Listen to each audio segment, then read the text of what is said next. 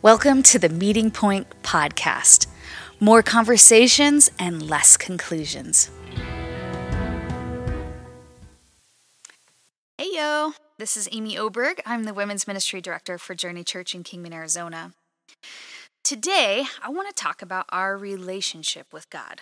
This is a fundamental piece of our life, and it's a very mysterious piece of the human world because it, its feeling of being elusive.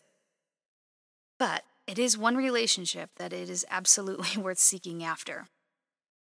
Maybe today we can talk about how the pause in our world, this crisis or quarantine, is experiencing the loss of tangible connection to our community, but creating the ever growing tangible connection to God. More people are digging into their relationships with God. They are coming back to their first love, maybe, or maybe finding God in this messed up world for the first time. So, when we look at our relationship, um, we have three tangible pieces that is the word, worship, and prayer. And last week we talked about the prayer closet, which focuses on our posture on which we approach God, the ability to just be with Him and behold Him.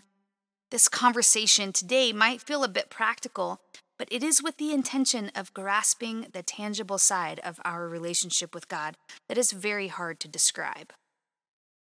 So, some people see their relationship as a friendship.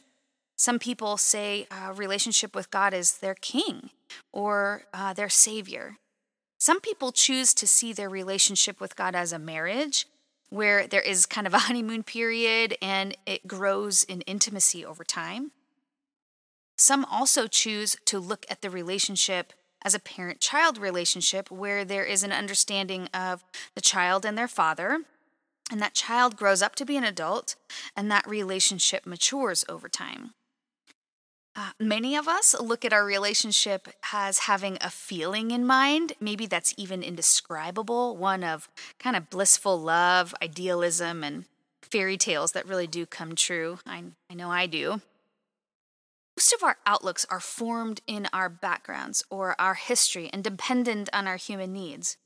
However, no matter how you look at your relationship with God, the fundamentals of all the relationships are absolutely the same the word, worship, and prayer. So let's first look at how we describe our connection to what would some would consider the intangible God. I asked a few people in my life this question. How would you describe your relationship with God to someone who doesn't know God? One person said, It's a constant relationship. Like a marriage, you have to work hard at it and make it a priority. Uh, one told a story about telling the truth um, when they made a simple mistake. And she said, He came to me and asked me why I didn't tell him. I told him I was afraid, and my father scooped me up and told me I never needed to be afraid of him. That's how I feel about my God. He will always comfort me and care for me.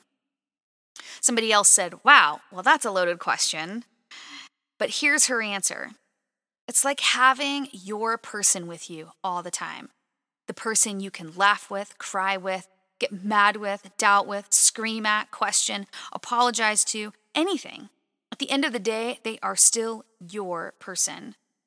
Only this person truly has the ability to hear you completely, see you authentically, move mountains for you, bring peace to your soul, quiet your unrest, and give you the courage to take another step even when you don't get it. Someone else said, I would say that my relationship starts with Jesus. God is so vast and mysterious, so I start with Jesus. I need a Savior to save me from me. I need some skin on the one who makes God visible to me, so I visualize Jesus sitting across the table from me having a cup of tea. I too visualize Jesus never hanging up the phone as if I have a hotline that I'm listening to him and he never hangs up on me. He's always listening. Then I went to the scholars and looked for some understanding on how they describe a relationship with God.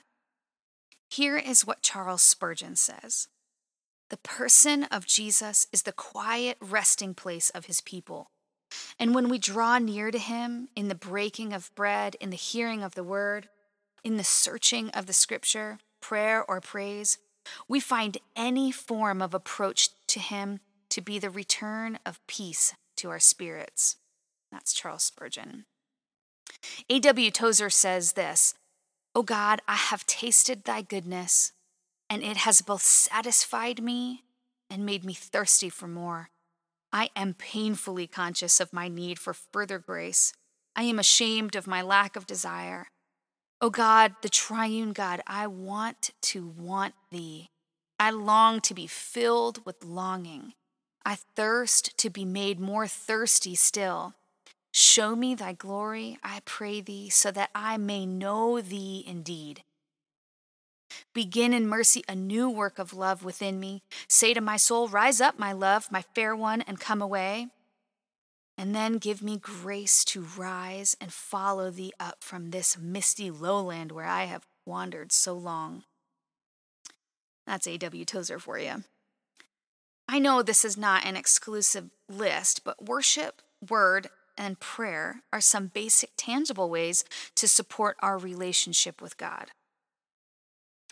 Relationships are dynamic, they are moving, they're growing, they're loving, they are attentive, and they're also subjected to our humanity, outside sources of life, work, abuse, feelings, and other humans. And we know that relationships take time, especially with God. Our relationship takes time. And it feels like it takes time away from the precious world we have of checking boxes and cleaning house, paying bills, and pouring into the other relationships that we feel need our utmost attention. Our humanity sometimes kicks in, and unfortunately, we look into our relationship with God and we feel like we have to check boxes because it's intangible.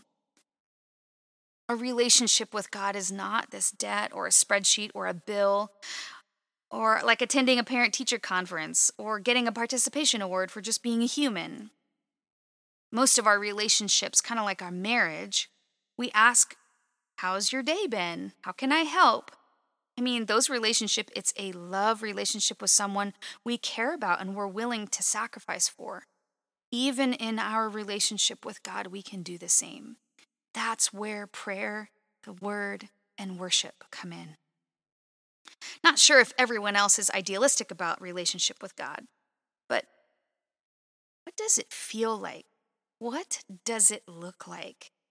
Many of us only have our human relationships really to compare it to, and many of those relationships have struggled. I remember asking a friend if she had ever had a successful relationship. And I know that sounds kind of harsh, but the point was to define what a successful relationship looks like. Do we even know? Honestly, many of us don't know. It's really all trial and error.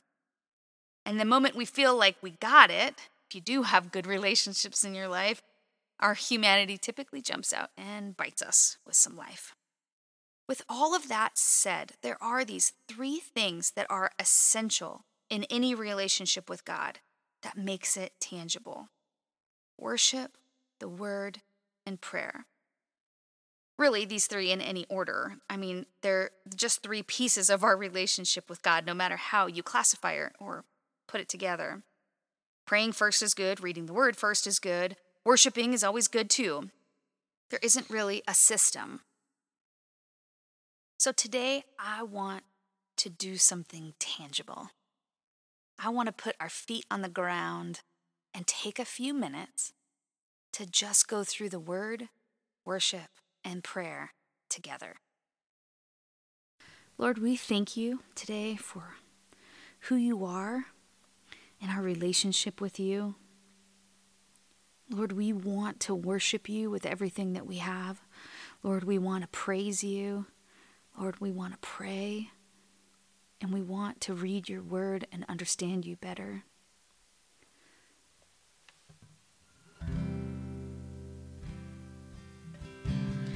Holy Spirit, you are welcome here. Come flood this place and fill the atmosphere. Your glory, God, is what our hearts long for. to be overcome by your presence, Lord.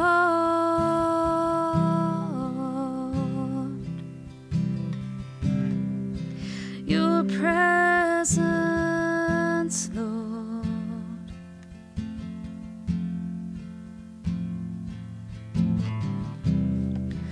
There's nothing worth more that will ever come close. Nothing can compare. You're our living hope. Your presence, Lord.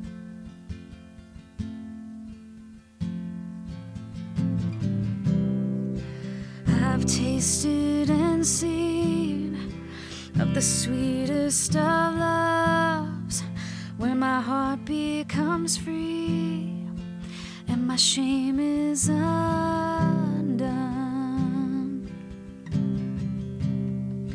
Your presence, Lord.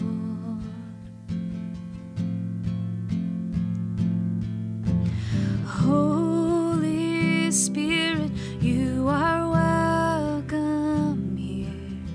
Come flood this place and fill the atmosphere. Your glory, God, is what our hearts long for to be overcome by your presence, Lord.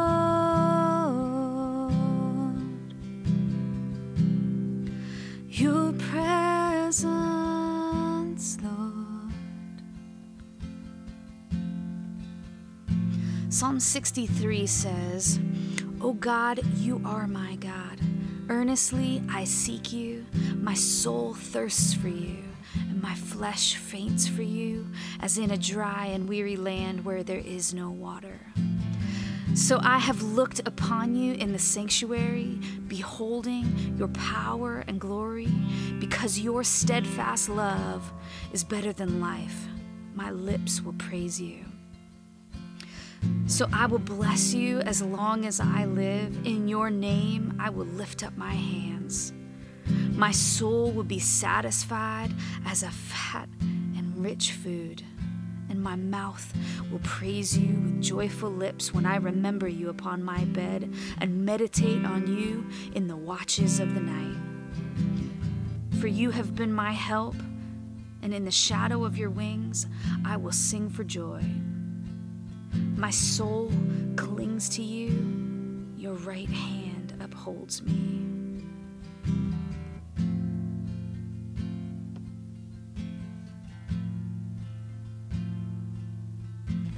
Hungry, I come to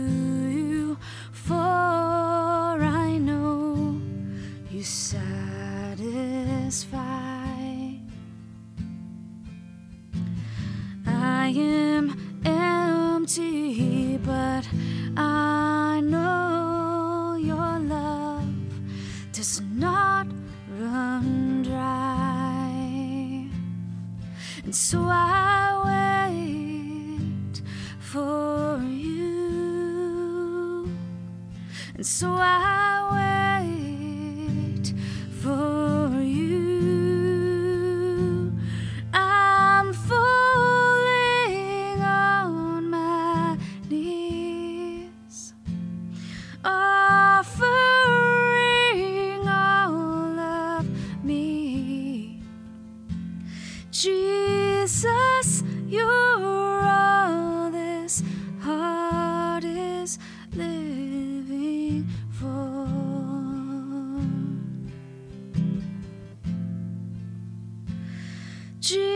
Jesus, you're all this heart is living for.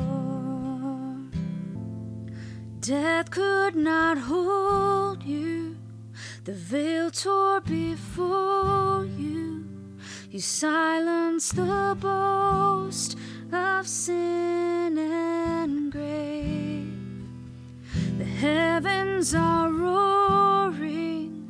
roaring praise of your glory.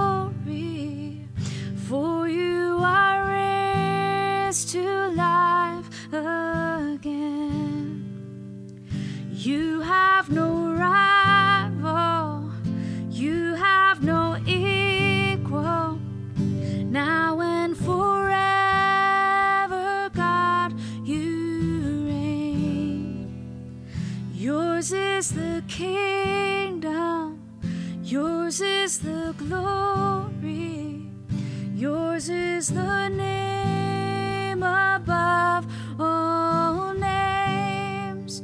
What a powerful name it is! What a powerful name it is! The name of Jesus Christ, my King. What a powerful name it is! Nothing can stand against. What a powerful name it is! The name of Jesus. What a powerful name it is! The name of Jesus. What a powerful name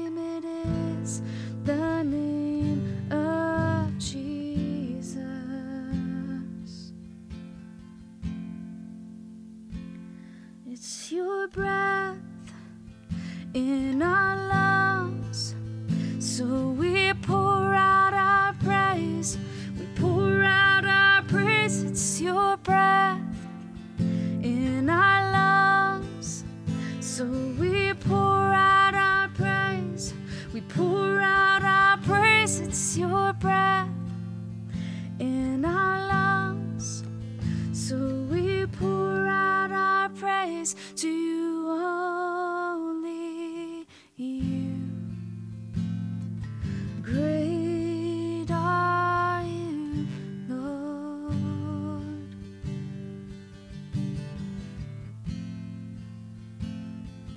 Great are you, Lord.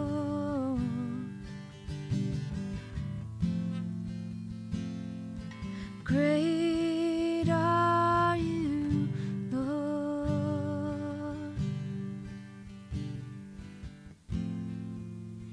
Lord, you are great.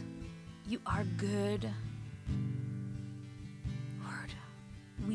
Want to have a relationship with you. So, Lord, we praise you today and thank you for everything that you've done. In Jesus' name, amen. Have a wonderful day.